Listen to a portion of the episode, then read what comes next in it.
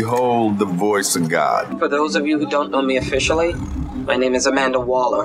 And I am Aaron Moss, your host of Task Force X. What, we some kind of suicide squad? Well, yeah, that and Checkmate. Task Force X is a podcast that tells the stories of John Ostrander's Suicide Squad and Paul Kupperberg's Checkmate from the late 80s, early 90s. I want to build a team of some bad people who can do some good. And that's what Suicide Squad is. While Checkmate is a team of good people doing some good. My mission here is to chronicle each and every title in all the books that Suicide Squad and Checkmate appeared in during that era. We're the U.S. government. You're going to start a blog and expose us? Well, a blog and a headcast, Amanda. Those scumbags are trying to screw me. Not at all, Amanda. Just trying to help everyone else discover the joy of the Suicide Squad and Checkmate. Anywho, hope you guys have as much fun with these comics as I did when I first read them, oh, so many years ago. Mother. That's enough of that, Amanda. Let's go and start the show. I didn't believe the stories. Nobody does. Remember, I'm watching. I see everything.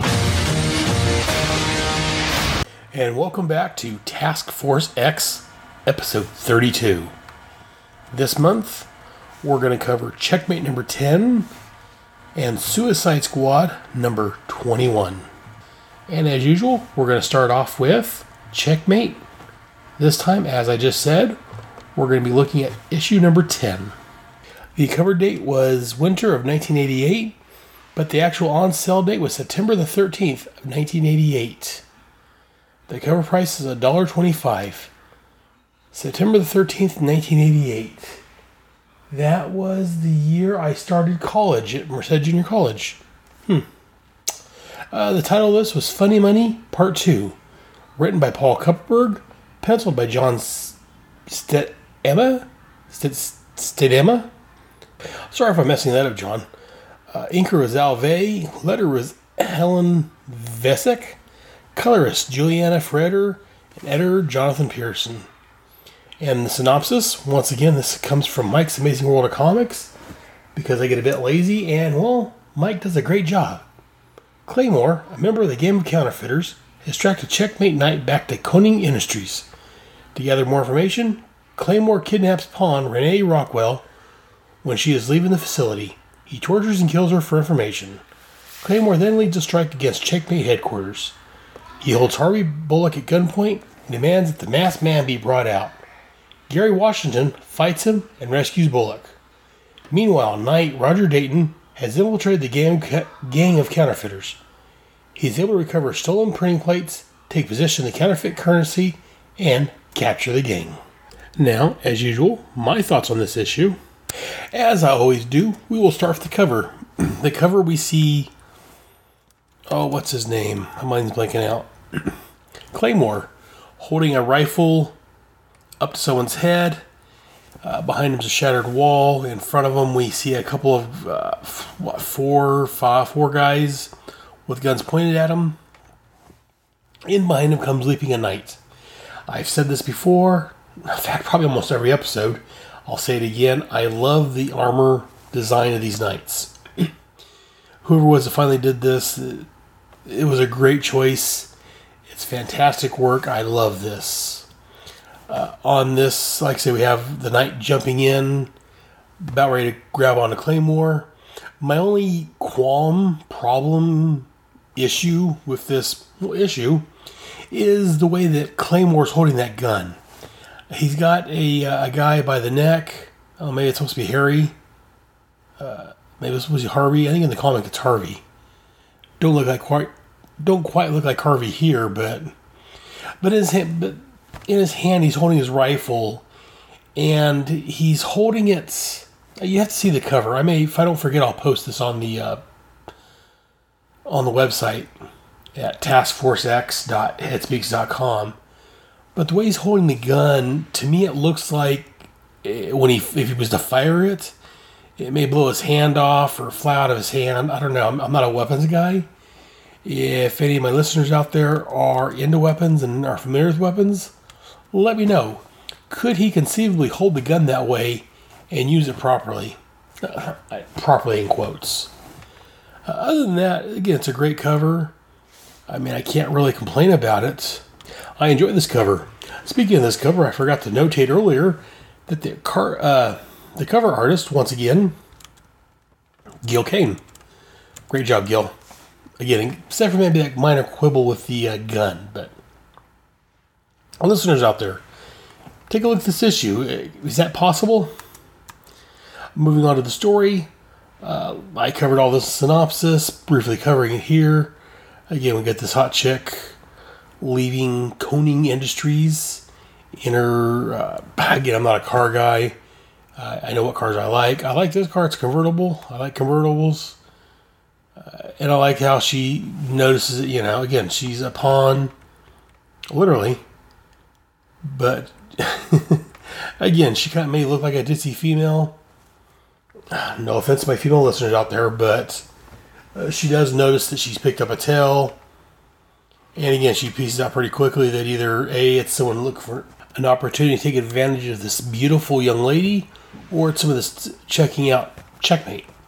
And I like her comments here. Uh, she says basically the same thing I just said.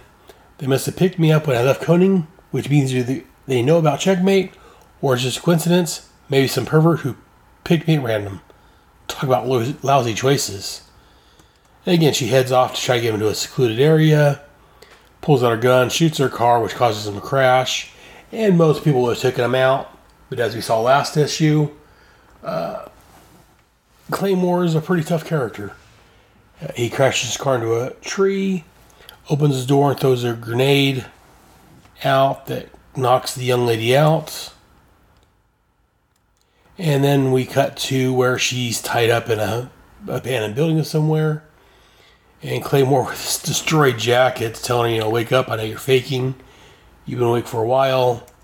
And they have a little talk. And as I said before, and I'll say it again, uh, not just because I've had him on the show, but Paul Kupperberg does a fantastic job with the dialogue here. Again, they're having this little talk back and forth. He's like, uh, all you gotta worry about is telling me the truth when I ask you my questions, or else I'll make you hurt real bad. Make you wish you were dead. You work in that coding place where the masked man went. I want him. You're gonna tell me how I can get him. Masked man, I don't know what you're. I meant what I said, girly, as he whaps her side the head. Let's try it again, the masked man. And she's just, again, this is a checkmate operator. She's a, and she may just be a pawn, but checkmate doesn't pick people willy nilly. They pick people that have guts that can can handle their own. She's all drop dead, dirtbag. Lady, if anybody's gonna die, it's gonna be you. And he slaps her so hard and knocks the chair she's in over on the floor. Pretty soon you'll be begging for it. And then we cut away to our knights who's again infiltrating the counterfeiting ring. I mean, not much to say here. I mean, I am enjoying. Paul's doing a great job with the the uh, writing on this. Uh, John. Uh, I'm, not even trying to pronounce his last name again. John's doing a great job with the penciling. Al Vey does a great job of inks. Uh, again, there's not much to say about here. The night they bust in, again, they have the checkmate pawns or knights, or they aren't knights or pawns or FBI guys, whoever they are, busting in to keep his roll up. Roger, you know, he begins firing back at the the FBI guys that comes busting in the room, and he's like telling the other guy, "Come on, you waiting for an engraved invitation or something?" As they come running out, we see that was Roger was shooting the uh, agents with blanks and all right, let's get the small talk and move out. Standard operating procedures, no traces were ever here.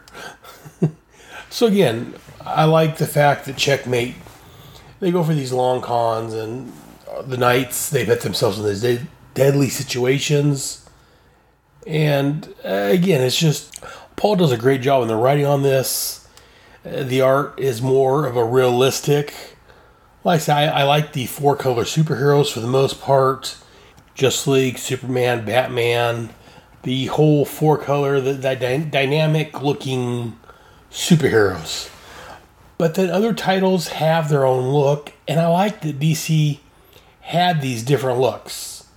I mean, Suicide Squad, as I talk about and I'll talk about later, has a darker, more gritty look. And for Suicide Squad, that's fitting because it's a darker, grittier book, if you will. Checkmate, it's in the same vein as Suicide Squad. It is a darker, more, again, realistic book. And it is a little darker than your average superhero. But the characters in here look a little more realistic, I'm going to say. I know I've said before I hate using the word realistic when dealing with comics, but the characters are drawn in here in a very realistic manner. I mean, yes, they're comic book characters, but again, I, I love the artwork on this book. It's very fitting for the style. The next thing I talk about is we get back to Claymore, and uh, he's, he's standing there with his gun in his hand, uh, just somewhere else in the city. You're, Who's there? Burton. Burton who? This ain't no damn joke. Open up. Things are starting to heat up. We need you now. He's all, forget you, pal. I got things to take care of. Like a Square Skeleton's costume freak. And I like the fact that we'll find out more a bit later. But he doesn't realize that the Checkmate Knights, there's a bunch of them. He thinks this is like Batman or uh, Wildcat or the Atom just someone wearing a costume, one person that's this knight, this this costume person he fights. He doesn't realize that there's a whole string of them, which is going to come to play later on. and again, Burton, you know, tells him that we need you to come along. And Claymore's, and again, whenever I do his voice, I do very a very dopey, very, hello George, type of voice. And because that's kind of how Claymore comes across to me uh, Burton tells him that we need you, and he's like, I got a one. Yeah, he's like, he's got a one track mind. All he's concerned about now is taking out the knight that, that busted up his operation, that made a fool of him. And again, uh, Burton tells him, you know, you have to come with us. We've paid you. And Claymore pulls his money out and throws it back at him. Here's a refund. Now get out of here. And Burton pulls his gun on Claymore. And he's like, You psychotic Hulk. You're nothing more than a loose cannon or a loose uh, end that we can't afford. Burton, you should have left when you had the chance. As he pulls the gun out quicker and shoots Burton. It doesn't pay to mess with the, it doesn't pay to mess with the psychotics. Again, I love the dialogue that uh, Kupperberg does in this book. Burton calls him a psychopath, so Claymore shoots him and says, "Hey, you shouldn't mess with a psychopath, man." And then we get back to Koning Industries where Harry and Harvey and them were talking about. Apparently, they found Renee's body, they found her car, and they kind of pieced together that apparently she was kidnapped or taken, beaten severely, and so they're kind of afraid that she may have talked, even though, again, as I said earlier, uh, the pawns they have aren't pushovers. As much torture she endured, apparently they are they're afraid she may have talked, so now they got to figure out what they're going to do about their their security and then we get a little more of our knight, uh, Roger, continuing to infiltrate the conspir- the uh, counterfeiting ring. Again, not much to say about that, but I'm going to comment here on page 11, page 12. We see our buddy Claymore. He's in a helicopter and he's having his guys attack Koning Industries as he pulls his gun out and he just starts laying waste to the building and I like here on the bottom of page 12 where he's firing into the building. And again, it's kind of a mass of images here. We see part of the building exploding, we see people flying around. And here at the bottom of page 12, uh, maybe it's the way I'm looking at it. We see one of these guys being cut in half like a hose or something like that. It's just a really great scene. We see people slumped over their council, looks like he's probably dead. It's just a great art scene here of destruction and people dying. And again, we see Claymore jumping out of the helicopter. And again, he's like, Get lost, pal. You're finished here. And as soon as Claymore jumps out, uh, the checkmate finally pulls their big gun out and they blow the helicopter out of the sky. But again, Claymore, he just starts blasting into the building. Where is he? Send up the masked man now. and Bullock and some of the other guards rushed, and some of the guards rushed down there. Again, Claymore's just rushing the building, shooting everybody. You wasting your time's full. I'll rip this place apart. I'll find my man. And Bullock comes behind him. He ain't seen me. He can't be bulletproof. As he shoots, uh, he shoots at Claymore. It looks like he hits the uh, the ground in front of or behind uh, Claymore's feet.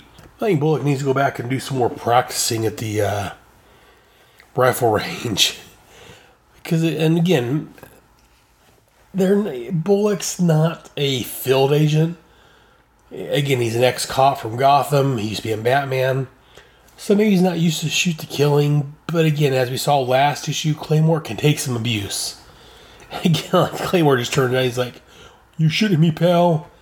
And he shoots at Harvey and hits him in the leg. Up, fat boy. I need a guide, and you're it. And then here at the bottom of page 14, 15, we see our buddy Roger uh, walking out with one of the counterfeiters. They drive off, and uh, Roger's like, so that helped you. When am I getting my payoff? And the counterfeiter guy pulls a gun out. I've got it right here. And again, a checkmate knight. Roger's quick on his feet. He swerves into traffic, uses his elbow, and knocks the uh, the counterfeiter out. And here at the bottom of page, I think it's 14. Again, we see Roger suited up in his knight costume. I've said it before, and I'll say it again. I love the way these knight costumes look. so he sneaks in in his knight costume into the counterfeiter's uh, trailer. It looks like their trailers they're using. Knocks out someone that has to go to the bathroom. And again, he throws a grenade out and starts blasting at these counterfeiters. Uh, slides around. And again, I think, I'm telling you, Checkmate, DC needs to do a Checkmate movie. Or a TV series. That'd be good too. Uh, these knight, these costumes, I think would look good on screen. These guys telescoping staffs. He uses a pole vault around, blast. This is being awesome. I mean, if you if you enjoy Mission Impossible or any of these other shoot 'em up movies, I I swear Checkmate would be a great movie or again a TV series. DC DC. Uh, the WB's got a bunch of, or actually, I guess it's CW now. The CW's got a bunch of DC shows already. I don't know how they would do with Checkmate. Again, it's not a pretty boy teeny bopper show, which is mostly what CW does, but someone needs to do a Checkmate series. I think that'd be great. And then again, we kind of lose the page count again, but we get back to Koning Industries where we see uh, Claymore. Again, and as I said earlier on the cover, he's got Harvey held captive. And here he's holding the gun more properly, I think. He has better control over it than he does on the co- cover. But he's like, you know, bring out the. What does he say? We cut him mid sentence. He's like, or I'll blow this fat turd's brains all over the wall. I'm through talking. Bring me the masked man or fat boy dies. And again, as they're talking, they're like, uh, where is that at here? Okay, at the bottom of this page. Um, um, bring who, sir? Which knight are you talking about? And Harry's like, what difference does it make? One guy's a mask as good as another to this loon. Just go. And Again, as I talked about earlier, Claymore doesn't realize that the knights are a bunch of different guys and women in suits. He thinks it's just a, an average superhero, one guy in a costume. So again, so they, I, I believe it was Roger, our counterfeiter guy that's uh, fought him earlier, which is a white guy. Again, this agent doesn't know. So they bring in, I think his name's Gary Washington, the, the Black Knight. They dress him up and have him come out and fight him. Uh, while that's going on, we cut back to Roger uh, fighting through all the the uh, counterfeiters. And again, I love this panel here. Again, the pages aren't numbered. I've lost track. It's right after uh, one of the guys goes off to find another knight to fight Claymore. Uh, the knight's surrounded by goons. He throws a looks like a disc almost, or a uh, piece of metal rectangle It explodes, and then here, this middle of the panel, it's just like all hell's breaking loose. We see people shooting, money flying all over, a car breaking through a wall, probably. Okay, yeah, the gun, the car, and again, it's just a massive chaos going on. And the van breaking through the wall is our checkmate pawns, the FBI guys, whoever they are, uh, busting in.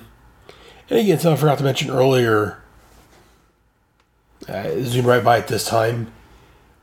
When our knight was infiltrating the counterfeiters, uh, the some of the pawns were listening to him on a headset. And I, the first time I read this, again, I forgot to mention it this time through. Uh, they were wondering, you know, the pawns were listening to him talk, and I was wondering how he got the the, the communicator in so people could hear him. Because again, it seems like these counterfeiters know what they're doing. It seems like they would have frisked him. Apparently, he swallowed the communicator, and so they're listening to him. It's a, again, it's a checkmate communicator. It's really good. They can still hear him even though it's in his body. And so the checkmate knight's like, "You guys are early." He's like, "We were monitoring the action over your uh, intestinal bug. Sound like you use some help." Not to mention a bromo. In fact, I'm going to jump back to the beginning of the story here. Again, I overlooked this page earlier because, again, it's part of the pawns listening in on Roger dealing with the uh, counterfeiters. And let me see here. Because, yeah, I was wondering, well, how did. These are stupid counterfeiters. They didn't frisk the guy. Apparently, they might have because, again, the pawns are, ta- the pawns are talking. And one of them's like, Yep, the buggy's he's carrying is coming loud and clear. I'm patching the audio through to rook control. Don't alert the rest of the team to stand by. Another guy's like, I know it's dangerous for the knights to carry any kind of conventional bug, but swung the thing? Yuck. the reason I went back to this page, he's like, uh, and this was right before Claymore shows up in a helicopter to attack Koenig Industries. The pawn, the other pawn's like, well, I just want to be on monitor duty when he well, disposes of it. Because again, apparently swallowed the communicator and it's going to come out the other end at some point. uh, again, I love that aspect. Like I as I said, I was wondering how he got the bug into it. You know, was able to bug him. That's how he, he swallowed the damn thing. and again, here at the end of this uh, fight, again, these pages aren't numbered. I hate when the pages aren't numbered. Looks like maybe page 19 or so.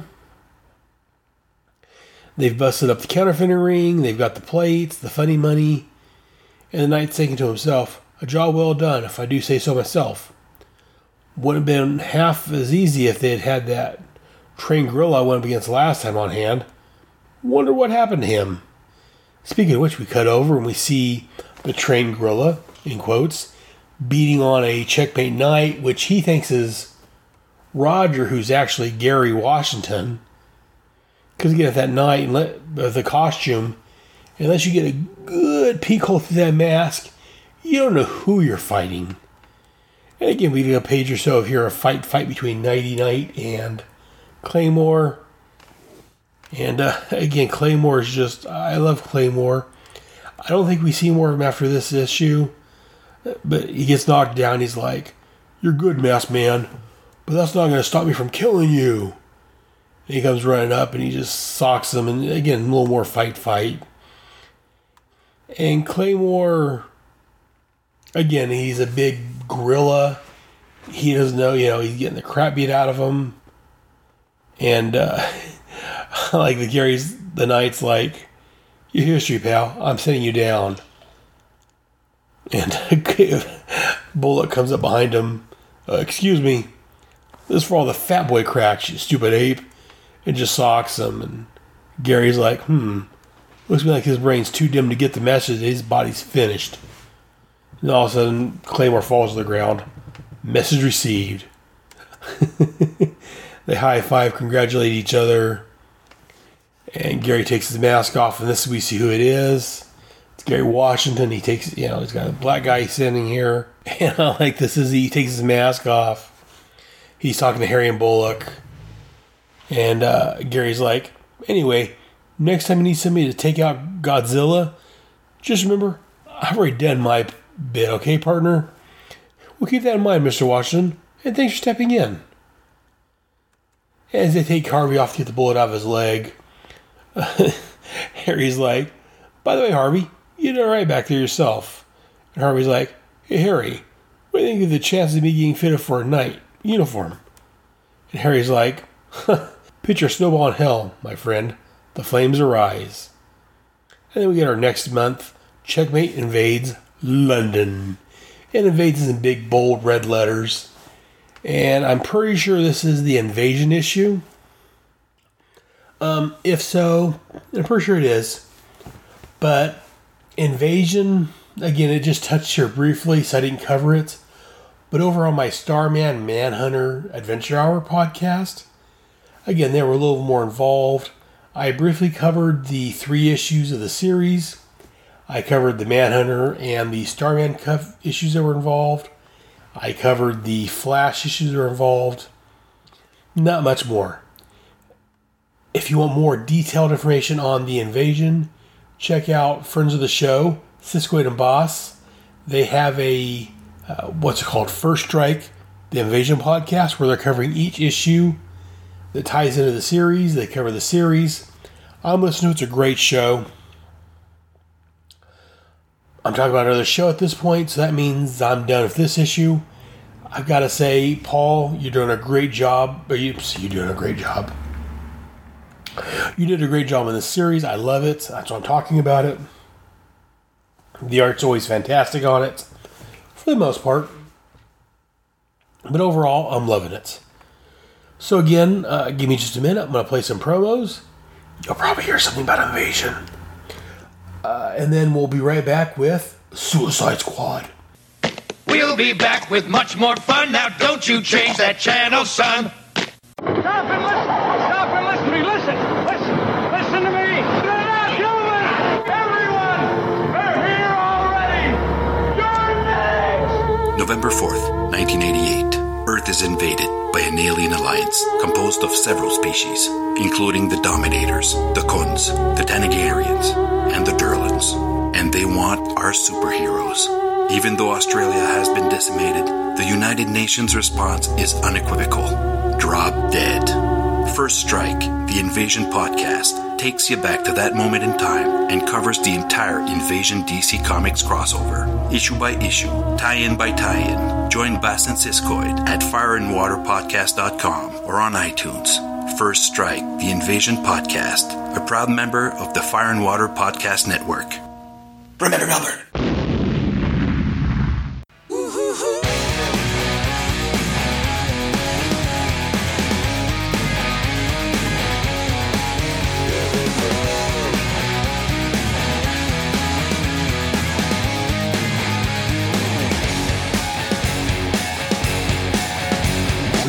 Overheard on the Who's Who podcast being said by the irredeemable Shag. for me because you know she's a crazy hot raging woman and now i can't not see that but if you want more on her check out the from crisis to crisis podcast and also someone for the love of god start a will payton blog please um, just saying All right, all right, Shag, you don't have to beg. Well, that could be nice. Anyways, here you go, Shag, just for you. Monthly, the Starman Adventure Hour. Adventure, wait a minute. Uh, I like Starman and all, but I don't know if I can talk for an entire hour about Will Payton. Huh, I know. I'll include another great 80s character I love Mark Shaw, Manhunter. The Starman Manhunter Adventure Hour. Available monthly on iTunes and at starman-manhunter.headspeaks.com. Also part of the Headcast Network.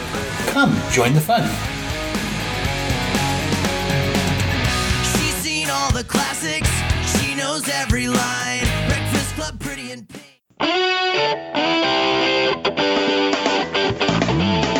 Beginning in 2018, the Who's Who podcast enters the 1990s with our coverage of the loose leaf editions. Featuring Superman by Jerry Ordway, The Joker by Brian Bolland, Wonder Woman by George Perez, Sandman by Mike Dringenberg, Batman by Norm Breyfogle, The JLI by Adam Hughes, Eclipso by Bart Sears, The Legion of Superheroes by Keith Giffen, Dark Stars by Travis Charest, Lobo by Simon Bisley, Kent Shakespeare by Chris Who is that? Doomsday by Tom Grummett, Wait, are we covering these by issue or in alphabetical order? The Justice Society of America by Mike Parobeck, The Forever People again? You are f***ing kidding me. Doom Patrol by Richard Case, I'm so confused. and many more. The Who's Who podcast, going boldly into the 90s. A proud member of the Fire and Water Podcast Network, I guess.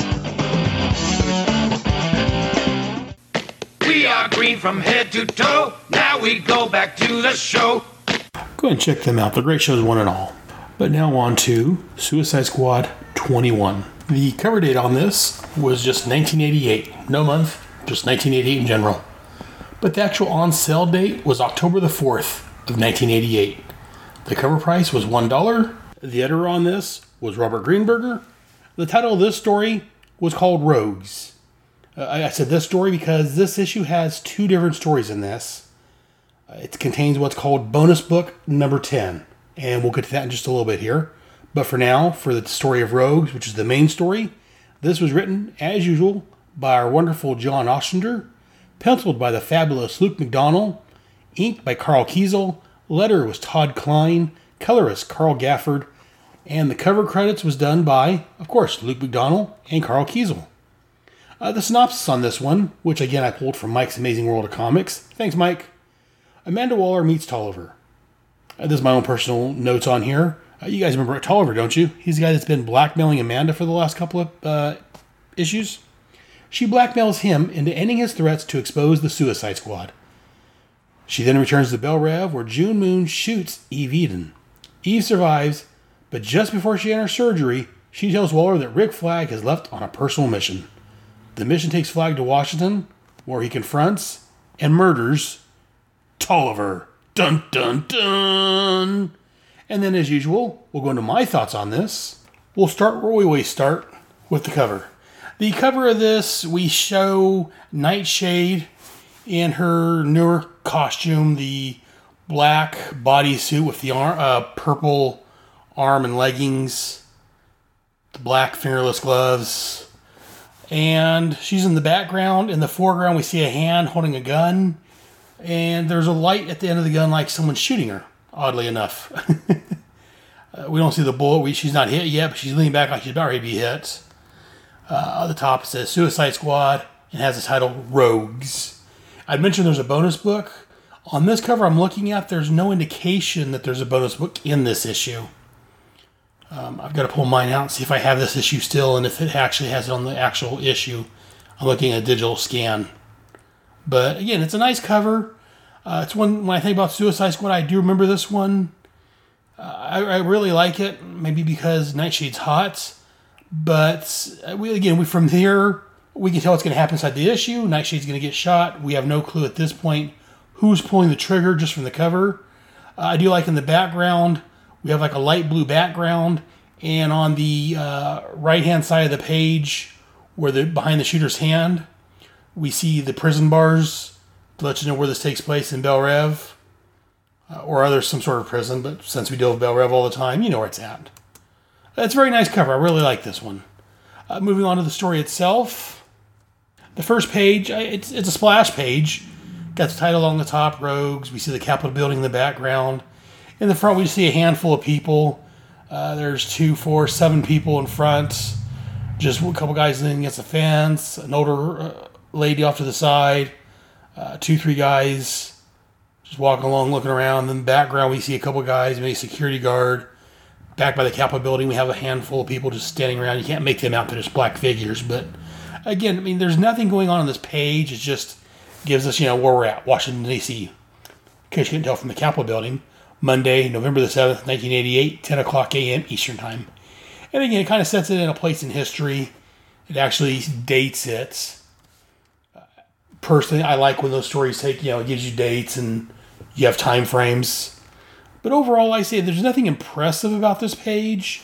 But having said that, I really do like the way that uh, Luke McDonnell and the colorist uh, Carl Gafford designed this page. I don't know how much this was John saying what they wanted on it, or if it was just John saying, "Hey, let's put the Kappa building, some people in front, do it." And Luke did, did a fantastic job. Uh, then we go into the story where we see Amanda meeting with Tolliver, and you know Tolliver's coming down. He's like, "Yeah, you've been dragging your feet." The president, you know, wants you to get Senator Cray reelected. Someone might think you don't want to do that. Amanda's just like, "We've been busy, too busy. Tomorrow's election day. The only way Cray's going to get elected now is someone kills his opponents." And then this top of page three, it looks like, yeah, page three we get a close up of Amanda's face from like her nose up to her forehead, and the right side is covered in shadows. We just see the left side of her eye, and she's like, "Those the president's orders." Oh no, he doesn't know about that. He doesn't want to know about it. But here in black and white, Amanda, you are following my orders exactly. And again, throughout these pages, Tolliver's got this smug look on his face. It makes you just want to slap him beside his head. I really like the way that both McDonnell and Gafford drew and colored these pages here. It's just fantastic. Again, you get the look of smug, smugness on his face, like his crap don't stink. And then all of a sudden, here on page four, Amanda Waller just flops a folder on his desk. And he's like, What's this? Open it. You'll recognize it. You see a silent panel of Amanda watching Tolliver as he reads the file, and he's like, Oh my God, where'd you get this information? And then we get him here at the bottom of page four. Amanda Waller pulling her smug look out. Doesn't matter. I got it. You know what this means, don't you? You've been checkmated.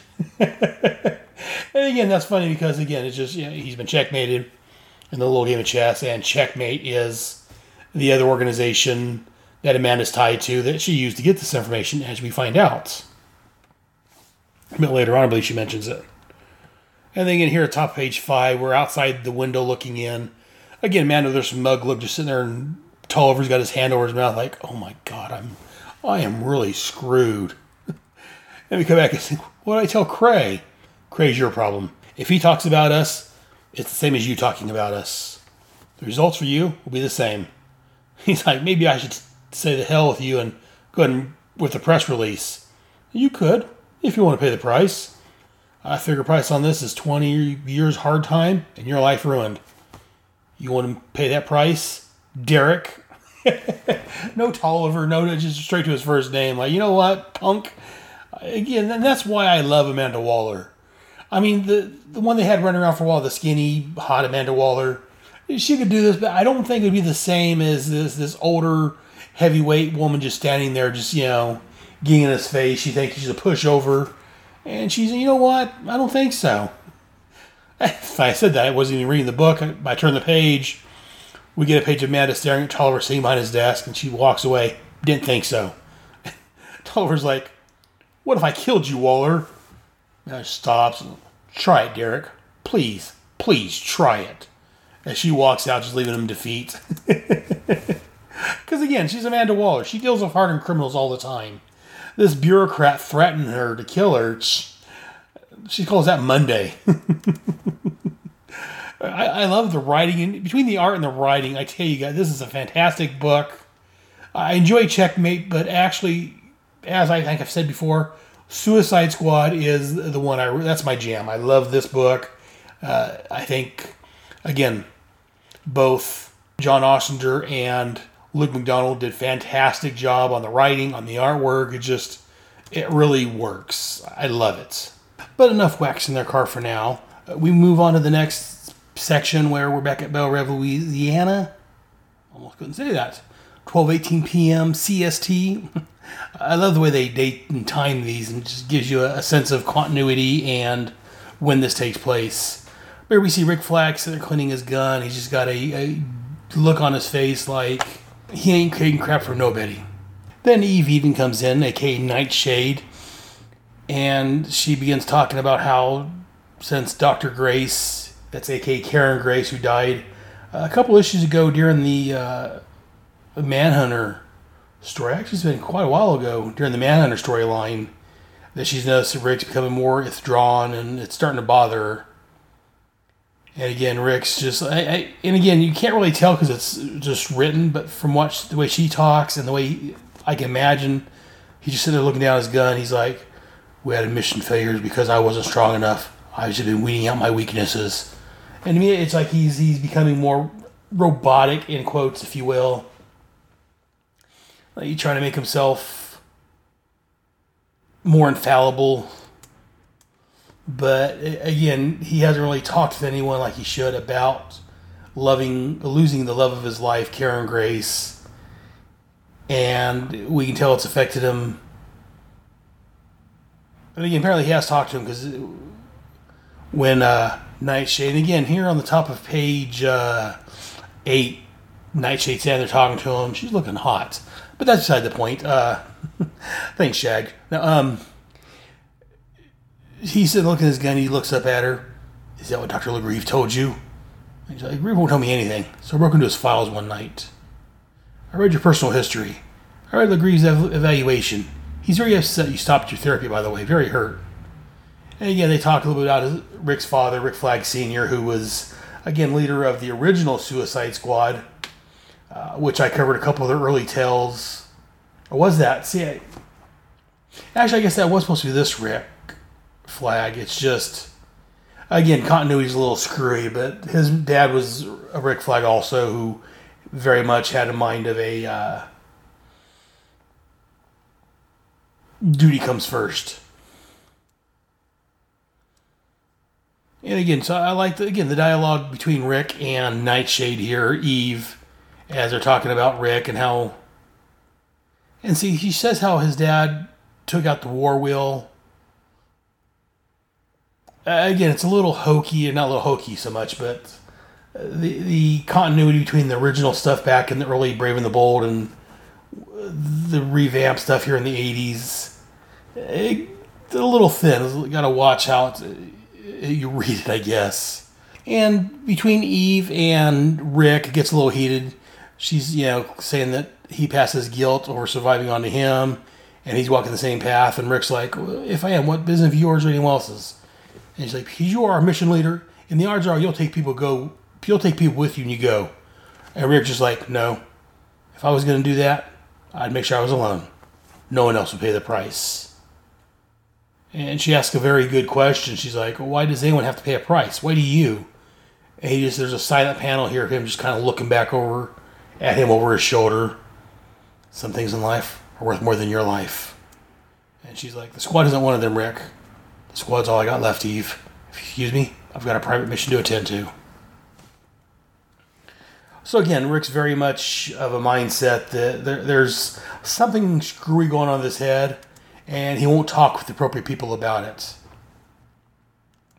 And then here on page 11, uh, we get to the cover scene, basically. We get Eve walking away from Rick, upset that Amanda's sending him on a mission in the state that he's in. And we come across June Moon, who used to be the Enchantress. And she's telling Eve that she wants her powers back. And she's like, June, I'd give it to you if I could, but the succubus is stuck in me now. And there's no way of getting rid of it. And June's like, there's one way. The way your brother got rid of the incubus. And she pulls her gun out to shoot her. And again, we got to uh, security where one of the guys on the security council is alerting Murph that one of the women from the missions has gun, uh, pulled a gun on another one. And Murph comes running down the corridor and he's like, I'm away, send backup. Please, God, let it not be Duchess. Because again, he doesn't know who Duchess is yet, like Amanda does, but uh, Duchess isn't one that you want to mess with. If she's in the mind to shoot somebody, he's going to try to stop her because that's his job, but Duchess isn't the person you want to get in front of. And then we get June shooting Eve. And she does that, she comes to her sense. She's like, oh my God, what have I done? Eve! And then Murph shows up and he tells her to drop it. She turns and points her gun at him, and there's a shootout. Blam, blam, blam. And Murph shoots June, and she falls. And so he's calling security to get the you know, the medical people over there. As he's doing, he's thinking, I hate this job. Because again, it's very much he's working with some of the worst of the worst, but some of the people in the prison, like June, normally is not that bad. Eve's a nice person. You got Rick, you got Bronze Tiger. There are some decent people here, but for the most part, he's working with some of the scumbags. So it just, it's not a great place to work. And then we got to uh, Amanda returning from her conversation with Tolliver. And again, here on the page 14, she's walking down the hall, and all of a sudden she gets with the, the spot, a spy, a pie, right in her face. I like this. Just so the second panel, she's standing there with a face, with a pie in her face. Next panel over, the pie pan's dropped, and she's got like the cream and stuff falling off her face. She's like, "Someone's gonna pay a horrible price for this." And then we go into Flo, sitting there talking with the economist, I believe it is. And they're sitting there talking, and all of a sudden Amanda walks in. I want a towel, and then I want to see Boomerang Butt here immediately. and as economist gives her a, uh, a rag, she's like, "Boomerang did this? He take leave of his mind? It has to be. I don't see. I didn't see the person who threw the pie, but Boomer Butt Boomer Butt's been itching to get back at me ever since we busted his Mirror Master scam, which was I believe the last issue." And then we see Boomerang walking into the room, and he's like, "What's the ruckus? You're making me maggoty, I swear." And he stops. Half a mo. Someone out there call me. And he leans back on the hall, and all of a sudden he gets hit in the five. He gets hit in the face with a pie. Splot! oh, funny, funny. Set me up for the gag, did you, Walla? Ah, hell with y'all. Laugh at yourselves sick, you bunch of. And he storms off, pissed off, without finishing finding out why Waller called him. And again, here at the top of page uh, 16, the expressions of like, what the heck on their face just amuses me.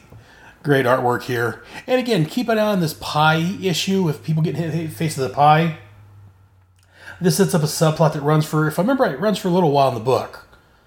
Uh, with people getting hit, hit faces of pie. So, so far we've had Waller and Boomerang both been hit in the face. So Waller's like, okay, so someone else. I'll do it later. Flo, what's the situation with Moon and Eden? And so we find out that when Murph shot June, it was just with mercy bullets, so she's okay. She's in with Dr. LaGrieve, this prison psych. Eve's down in OR being prepped for surgery. And Amanda calls up LaGrieve and wants to find out, you know, so why did June, you know, go crazy? She wanted to be rid of the power. And LaGrieve says, well, there's a difference between giving something and having it taken away. She snapped. Power is a powerful drug. She's going through withdrawals, and it's going to take time for her to understand what she's done. And so basically, he's, he's telling her that even though she didn't want the power to begin with, she wanted to get rid of it. Again, as he says, if she had a way to give it up at the time, she would have. But to have that power taken from her, again, it's like someone on drugs or any other addiction. When you're you don't have access to whatever you're addicted to, you're going to go through withdrawals, and that's what she's kind of going through. And then she gets cut over to medical with Dr. White. I guess it's Mary White. And uh, Waller's like, you know, how's going down there? And uh, she's like, oh, she's fair, but stubborn as hell. Won't let us pet her under until she's talked to you. So get your butt down here. And she goes down there, and uh, Eve tells her that, you know, she wanted to talk to her, uh, to Amanda. He's no good. Going on a mission. And here on page 17, bottom of page 17, he's like, what the hell mission are you talking about? And just that look on her face like she's going to, you know, kick some butt. Because, again, Rick said he's going on a mission, but apparently she didn't authorize it. And so Mary White, the doctor, says, you know, well, that's enough. The girl's going to surgery. And again, Amanda, being Amanda, says, you know what? I'm not done here, doctor. And Dr. White's like, I told you, Amanda. When I told you when I took this job that I wasn't going to take no back talk, and that includes none of your shenanigans, little sister. Don't you little sister me, Mary. I hired you and I can fire you. And uh, as he or as Dr. White takes Eve away, he's like, Don't you mind her, child. You're my patient. And I don't be having anyone badgering you. And Amanda's like, This is the last time I hire a family. So again, I like through the dialogue here, we find out that Amanda, I mean, we found out about Amanda's husband and her children and the secret origins. They've talked about a little bit here and there how a couple of her kids died, her husband died. We didn't find out about her other family. So we do find out that she has a sister. It appears to be an older sister. And like I said, I love this version of Amanda because she's an older lady. She's overweight. She's short. But she bullies her way through everything. When she wants something done, she gets it done. And here's her older sister. And just like siblings, her, her sister's not going to take none of Amanda's crap. this is the last time I hire family. That's just great. I love the dialogue that, uh, uh, both the dialogue from Ostrander and McDonnell's artwork. I, have said it before and I'll say it again. I, I just love this book. Uh, the dialogue between everybody and the artwork for the most part is fabulous. Uh, and then we get Amanda and Flo and Conmos contacting Chief uh,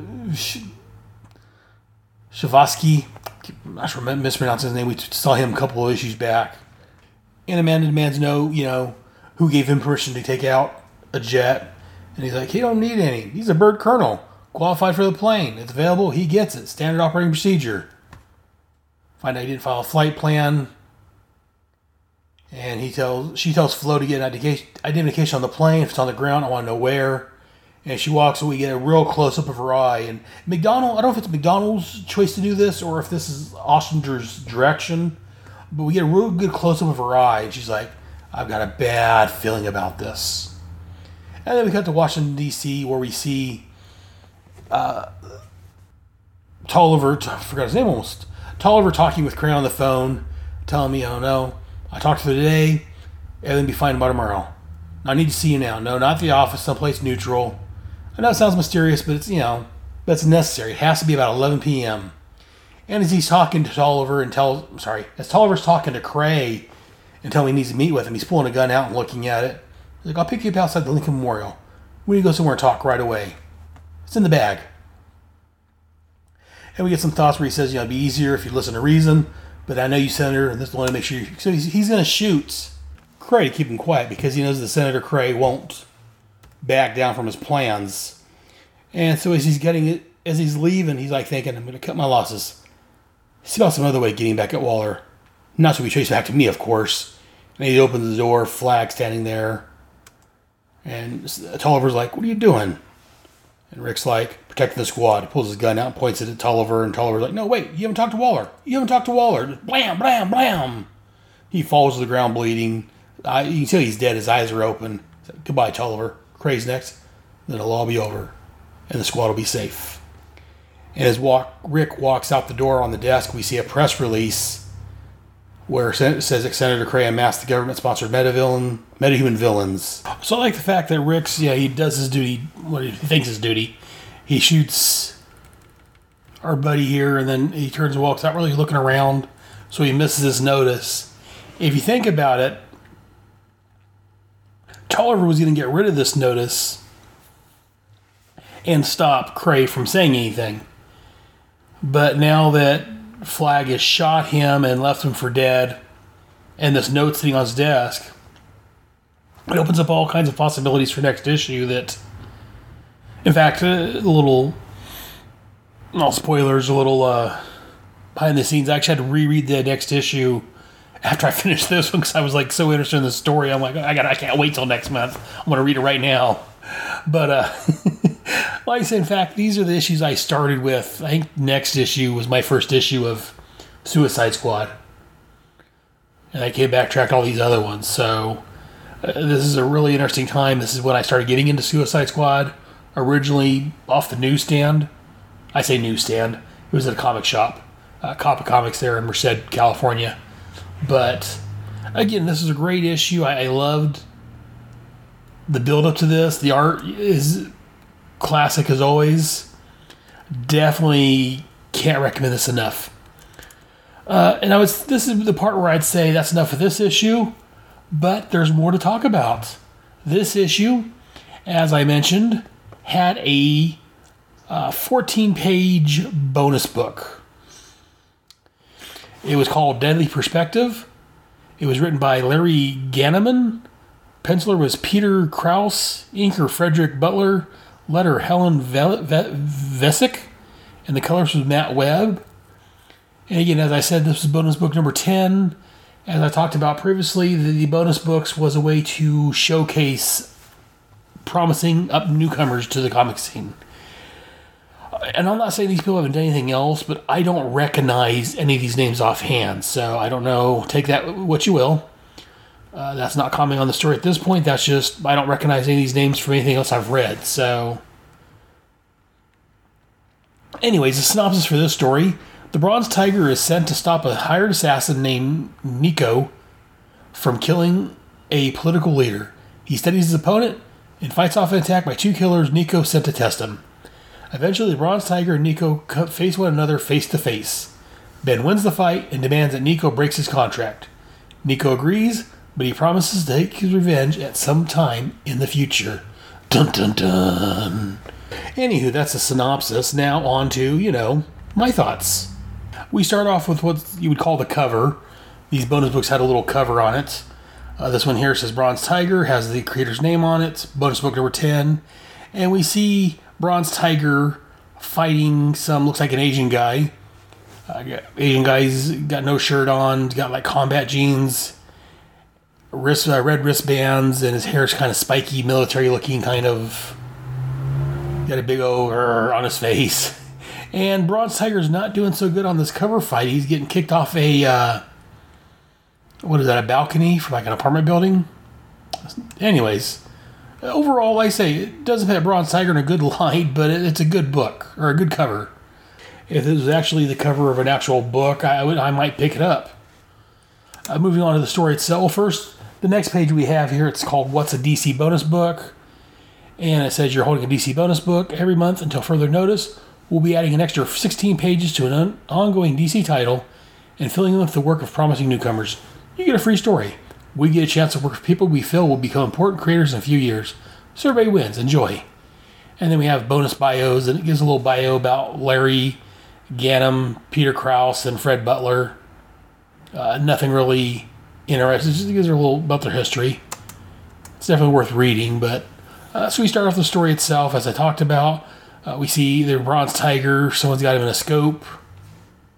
It looks like. And all of a sudden he gets punched by this big redneck looking guy. Behind him is a, uh, a brother with a shaved head and a pipe in his hand. And again, so the story starts out with Bronze Tiger getting the the, the, the hex knocked, knocked, knocked out of him.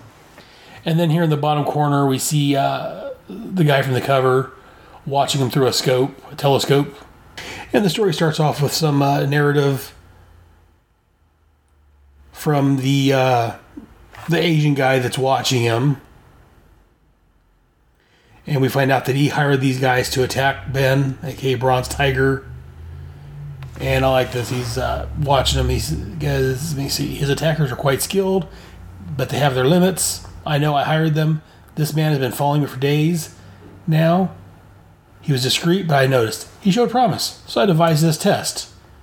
I want so much for him to pass. I want so much for him to be worthy.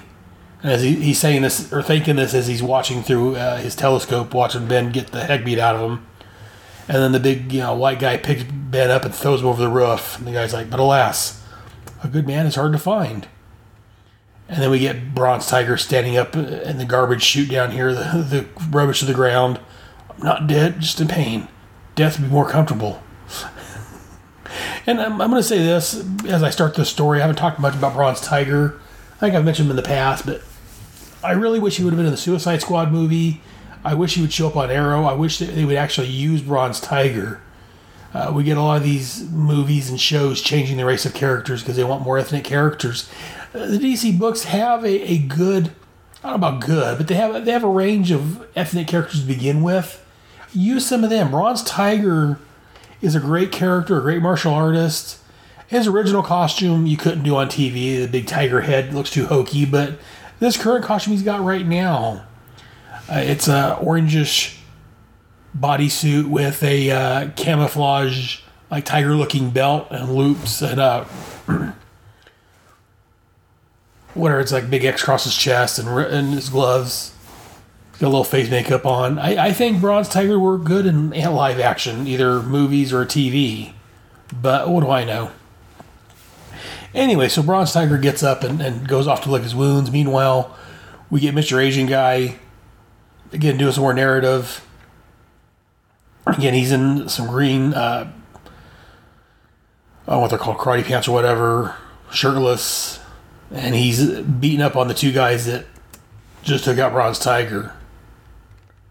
And he's saying he's there talking. He's, I guess maybe it's like a journal or something because it's not him saying it; it's, it's thoughts. So, uh, so they, he's going to mourn their passing.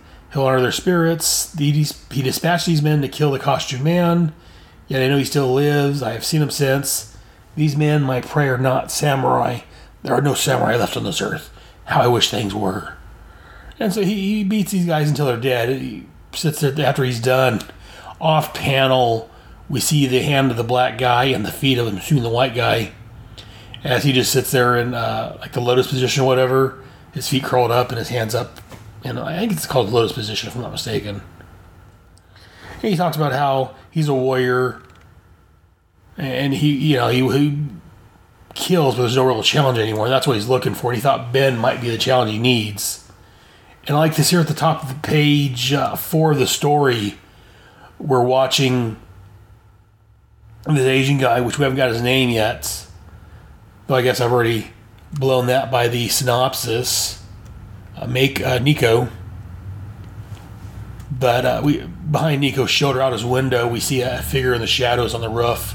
The moon behind him, and I like this. This next three panels here, we get a closer and closer shot until we see a darkened bronze tiger sitting there just watching Nico as he sits there in the lotus position.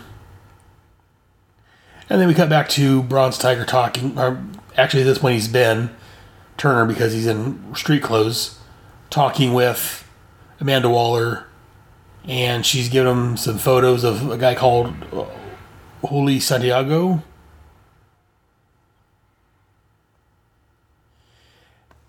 And she says that he's a dead man. Here's the reason why. And then she shows a picture of our Asian guys from earlier. Uh, and she says, This is Nico. Not a good picture, but the best we have. When Ben says he's an assassin, she's like, The best in the world. No offense. Because again, Ben's used to. Ben's. Ben used to work for the uh, League of Assassins, if I'm not mistaken, until he joined the side of the Angels. And so Ben's like, What, you mean to stop him? Because she says that uh, Nico's been hired to kill the Santiago guy. And here, so she gives Ben his mission, tells him that they want. There's a second man that he's going to kill, a guy called DeMarco, who's a drug kingpin for 11 years. And she tells him that they want Nico to take DeMarco out, but stop him before he gets to Santiago. And Ben's like, eh, quite a double standard. I can live with you, can. And so, and again, this one thing I like about Amanda. A lot of people picture Amanda. In fact, that's what they did in the Suicide Squad movie, which I've complained about before, and I'll, I'll probably complain about again. They put her in the role of kind of a villain. I mean, there, and again, spoilers for the Suicide Squad movie, but I've talked about this, and it's been out for a year or so. So, spoilers again. Uh, they had her killer support staff, which uh, to me puts her in a villainous role, which isn't Amanda. Uh, she will kill people if needs be, needs be, if need be, but she's not going to kill her support staff because they're in the wrong place at the wrong time. Or at least I don't think so. I've seen nothing in the comic rereading at this point that would make me think that. So, uh, I don't know. I just uh, I, I, like this Amanda. She again, she's firm, she's tough, she does what needs to be done. She she could be borderline villainish. Uh, she does what needs. She does things for the right reasons, maybe the wrong way, but she's not a villain. Like I say, she she doesn't mind this you know drug dealer being killed, but she wants to save the guy that's considered a good guy. And like the Ben's like, so you want me to incapacitate him? Like, I'd like you to kill him. I'll sell for incapacitation. And Ben, Ben's like, mm, okay. And then we cut back to the that was a flashback. Again, you don't really anything that. Actually, I guess you do. It's I, I didn't pay attention to that, but well, just one of them is. I'm talking out loud to myself to you guys. Uh, so again, this was a flashback, but we don't really get that. Um, and again, I started to change my mind because at one point in the comics, a lot of times in flashbacks, they would round the panels. And I went back to page five and looked. The last panel is rounded, but everything else is squared. So there's no real, except for maybe that little rounded corners to uh, let you know that we're going back to present time. But anyway, so we see Ben again watching Nico from the window, and Ben's just doing some thoughts here to himself about how he's a samurai. And again, Ben, if you don't know, aren't familiar with him, he's a very smart guy. He's a, a skilled fighter, skilled killer, if you will. And so Ben's just thinking about how best to get him. And then here on page seven, we see uh, what was his name, Demarco, on a boat fishing, and as he's fishing, his line gets cut. Hey, who the hell? And Nico comes up out of the water and shoots him with a spear gun and just kills him right away. And the one I'm going to call complaint, I guess, question I have, is that as DeMarco's reeling that fish in, he's sitting there, you know, talking to himself. He's the past four hours I've been playing him, reeling him in, letting him run, and reeling him in again. And after Nico comes up out of the water and shoots, as he shoots him with a spear gun, he's like reeling him in, letting him run. He's all mine. Basically saying the same thing that DeMarco said. I don't know if he was underwater. How did he hear this? How did he know DeMarco was saying this? And again, it's not a big issue, but it is just a little minor nitpick. And then we get Bronze Tiger again outside of the building and he gets a little more. We get a little narrative as he's thinking about Demarco's boat was being 12 miles offshore with limited vis- on a day with limited visibility. So he tells us that basically Nico had to swim at least seven miles underwater to make that hit. Seven miles out, seven miles back. So he's thinking Nico should be tired and it should give him a little bit of an advantage at this point. And again, like here at the bottom of page eight, he comes sneaking in the window, and all of a sudden the lights turn on. He turns like, "Oh, crap!" And Nico's surprise and again, they have a little conversation. Nico's, you know, does the villainous monologue. I can't tell happy I'm. I can't tell you how happy I am to see you. For a moment, I thought you actually died last night. You've got a masterful act, I must say. Had to hurt. You handle pain so well. And they say he noticed him on the roof. And he suspects that he saw him take care of DeMarco also. He's like, Who are you? Who do you serve? He's like, Call me Bronze Tiger. I serve those who wish Jules Santiago long life. Santiago's fate is sealed. I've accepted his contract. To break the contract, you have to break me. And so again, they do a little fighting. And as they're fighting, Nico's thinking about how good Ben is. Because as I said earlier, he wants Ben to be a good fighter because he hasn't had a good fight in a long time. So not only matter is he willing to fight Ben, he kills people, but he he doesn't want the easy kill. He wants to be not entertained, but to be uh, challenged, which he hasn't done in a while. And as he's thinking, you know, they, he's facing a skill challenge. He's skate. Try that again, kids. He says he's facing a true, uh, facing a skilled challenger. Wow, hard to get that out. Meanwhile, we get Ben's like, it always comes down to this showdown, winner takes all. Sometimes I wonder why we even bother strategy. Again, because a lot of times, especially in superhero comics, it comes down to the fight, fight, punch, punch. And you have to wonder how much uh, of that Ben's thinking is commentary on comics in general. Because a lot of time comics, you know, the plot of stories, the good guys try to think of ways to stop the bad guys, and as Ben says, it usually comes down to fisticuffs. So it's an interesting thought. And interesting is he just Ben saying this, or is this the writer's thought he's putting through Ben? And then here on page ten, uh, they're fighting on the roof, right on the roof of the the fire escape and Nico pulls one of the rusty bars out and he says, you know, the fire escape railing is rusty enough, fatigued, fatigued, fatigued enough for me to do this. And he clocks Bronze Tiger upside the head with the pipe, the pole. And uh, Ben's like thinking, okay, Batman beat me twice. Richard Dragon held his own with me a few times. And then, of course, there's Nico. I think my saying just dropped down to number four. so I, I love the commentary running through Ben's mind as he's fighting this unknown challenger or an unknown guy. Not unknown. Ben knows him, of course, but we, as the comic readers, is our first time seeing him. But then apparently gets tired of the fight because he pulls a gun out to shoot Ben, Ti- ben Tiger, Bronze Tiger, and he's like, Bronze Tiger, you have given me more pleasure tonight than anyone I've ever fought. You're most honorable soul. I respect for you. So make your death as swift as possible.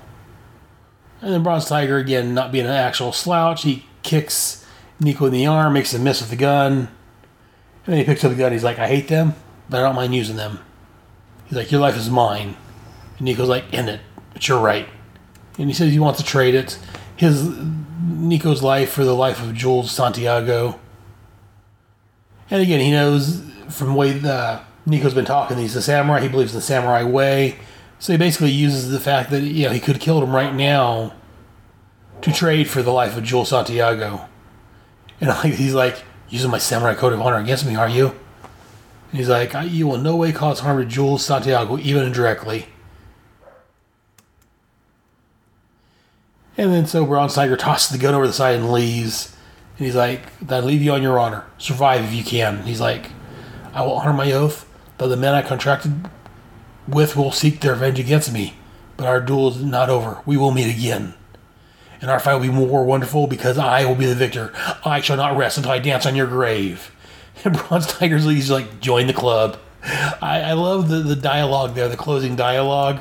It's very, very comic booky. He's monologuing his heart out. Overall, I thought the artwork was pretty good on it. The story was decent. Maybe not fantastic, but it was a good story. And while I was going over this, I, I looked up the writer Larry Gedham. And yeah, there's a reason I don't recognize him. According to Mike's Amazing World of Comics at DC Indexes, stutter that one out. DCIndexes.com. Larry's got two credits. Uh, one for this ty- this story here, and then a Dragonlance issue 21 he wrote in 1990, which came out two years after this story. So Larry Gedham didn't really do much in comics. Again, we look at Peter Krause, see what he's done. Peter Krause has done a bit more. He's done some Grimjack, Sable, Star Trek: The Next Generation, uh, Adventures of Superboy, an issue, an issue of Superman, an Adventures of Superman. Don't recognize it offhand. Issue 69 Superman, and 492 of that was during the Triangle era. Huh. Okay, yeah, Peter Krause. So I, I have seen some of Peter Krause's artwork in, a, in some Superman stories. He also did the Metropolis SCU four issue miniseries. Oh, okay. And he also did the Power Shazam series from 1995, written by Jerry the Extraordinary Ordway. Okay, so yeah, so I am familiar with this artist after all, and he's actually a really good artist. As I enjoyed this story here, but looking at it, he did the Power Shazam series, uh, 41 issues it looks like. That was really good. So yeah, actually, yeah, the, the uh, writer didn't do anything really, but the penciler went on to do some good work. Right on. And the inker finally, uh, Frederick Butler. He did this story. He did a Wonder Woman story, Secret Origins 40 of Congorilla, and then Spectre issue 30. So he's only done a couple other books. He hasn't done much in the industry either. So out of these three newcomers, uh, the only one that really did anything uh, or kept going on was the penciler. It was good. He did a good job. And then looking at, I keep looking while I'm here, the letter Helen Vesik. Again, she's new on the scene. Again, she did some new talent showcase in the 80s, 84. 14 issues of new talent showcase. So actually, she wasn't brand new. She's done quite a bit of things before this. This is quite down on her list. So she's not new to the comic world. She's been around as a letterer. And the colorist, Matt Webb, uh, again, he's done some stuff. His first issue was Power of the Atom number four, which came out in 88, which uh, eventually I will be talking about over on my uh, Head Speaks podcast at some point. He did an issue of The Flash. This was his third work for DC. He did some Detective Comics, Wonder Woman, Gammarauders, some D&D stuff. He did a lot of D&D books, it looks like. He worked on John Byrne's Next Men. So again, he, he's not a slouch either. He's got quite a bit of work. According to Mike, the last thing he's got listed for the guy is 2012. He did X Factor 230. He did a lot of work for DC and Marvel over the years. So the the like I say the penciler went on to do some good stuff. The letter had already been in the business, and the colorist had started the business already and went on to do a lot of stuff also. So I don't know about Larry, the writer, and the pencil or inker why they didn't continue. But overall, I thought this was a good story. It was a good little bonus book, good little 14 page story. Spotlighted the seldom used, often overlooked Bronze Tiger. But you know what? That's going to be it. Again, sorry for the delays between episodes. I am working, and I've been saying that, but I am working on trying to get that resolved. Uh, thank you for those that are bared with me and are still with me. I appreciate you listening. Uh, leave me some feedback. Send me an email. What do you guys think about this episode? What do you guys think about this book, these writers, uh, the bonus book? Let me know. If you guys have read this, give me your thoughts. You can either email me at taskforcex at headspeaks.com. You can go to the website, taskforcex.headspeaks.com, or go to the Facebook page, look for Task Force X on uh, Facebook, and leave me a message. Let me know what you guys think. Anyways, until next month, uh, when we're going to be covering, what are we covering next month? Looking at my schedule, next month in Task Force X33, we should be covering checkmate number. Actually, according to my notes here, uh, we got a double dose of checkmate next time. Oh, okay. I'd look at the title of the, the episode. Next month, The Invasion hits Checkmate. The Invasion was a crossover series from DC Comics. I talked about it a little bit over on my Starman Manhunter Adventure Hour podcast. I covered that for three months. I covered the Invasion main series and the Starman Manhunter Flash and a Firestorm book. A couple of the books that tied directly into it and starred by characters. Uh, Power of the Atom number nine. So I spent three months over there. Also over on the Fire and Water podcast network. Uh, Cisco and Boss have an entire podcast devoted to Invasion, so definitely check them out. In fact, I may slip a promo with them either here, probably next time. Anyways, I've talked enough for today. Uh, I just haven't talked to you guys in a while, so I wanted to get this out there. Again, I hope you guys had a happy holidays, and uh, we'll see you soon. Until next time, squad mates, dismissed.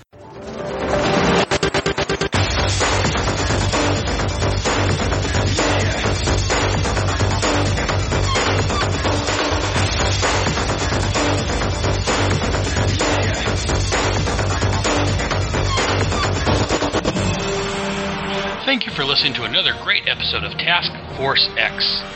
I can also be found rambling on my main headcast of Head Speaks, where I rant and rave about movies, comics, geek stuff, and whatever is bugging me. Mate, you just out crazied the Joker. well, I tried Boomer but. Anyways, my home on the internet is at headspeaks.com. H E A D S P E A K S dot C O M. Links to my blog, which contain follow up information to this and every headcast, can be found there. Both Task Force X and Headspeaks are on iTunes, Stitcher Radio, and at headspeaks.com under Headcasts. Please feel free to email me any questions, comments, or concerns to taskforcex at headspeaks.com. And if you want to record a message, you can send it to me at taskforcex at headspeaks.com and I'll play it on the air. I'm also on Facebook at Task Force X and also on Google Plus. You can look for Task Force X under People and Pages. Uh, all titles and characters discussed are owned and copyrighted by DC Comics. I claim no ownership to the Suicide Squad, Checkmate, or Task Force X. I'm just a big fan wanting to spread the Task Force X love with everyone else. Uh, DC Comics can be found on the web at dccomics.com. Be sure to visit your local comic shop and look for Suicide Squad and Checkmate Comics. And while you're there, see what else they have that may interest you. Mother. well, make sure you join us here next time for another fun filled headcast from your friendly neighborhood Brotherhead. In the meantime, I'll see you in the funny pages. Yippee!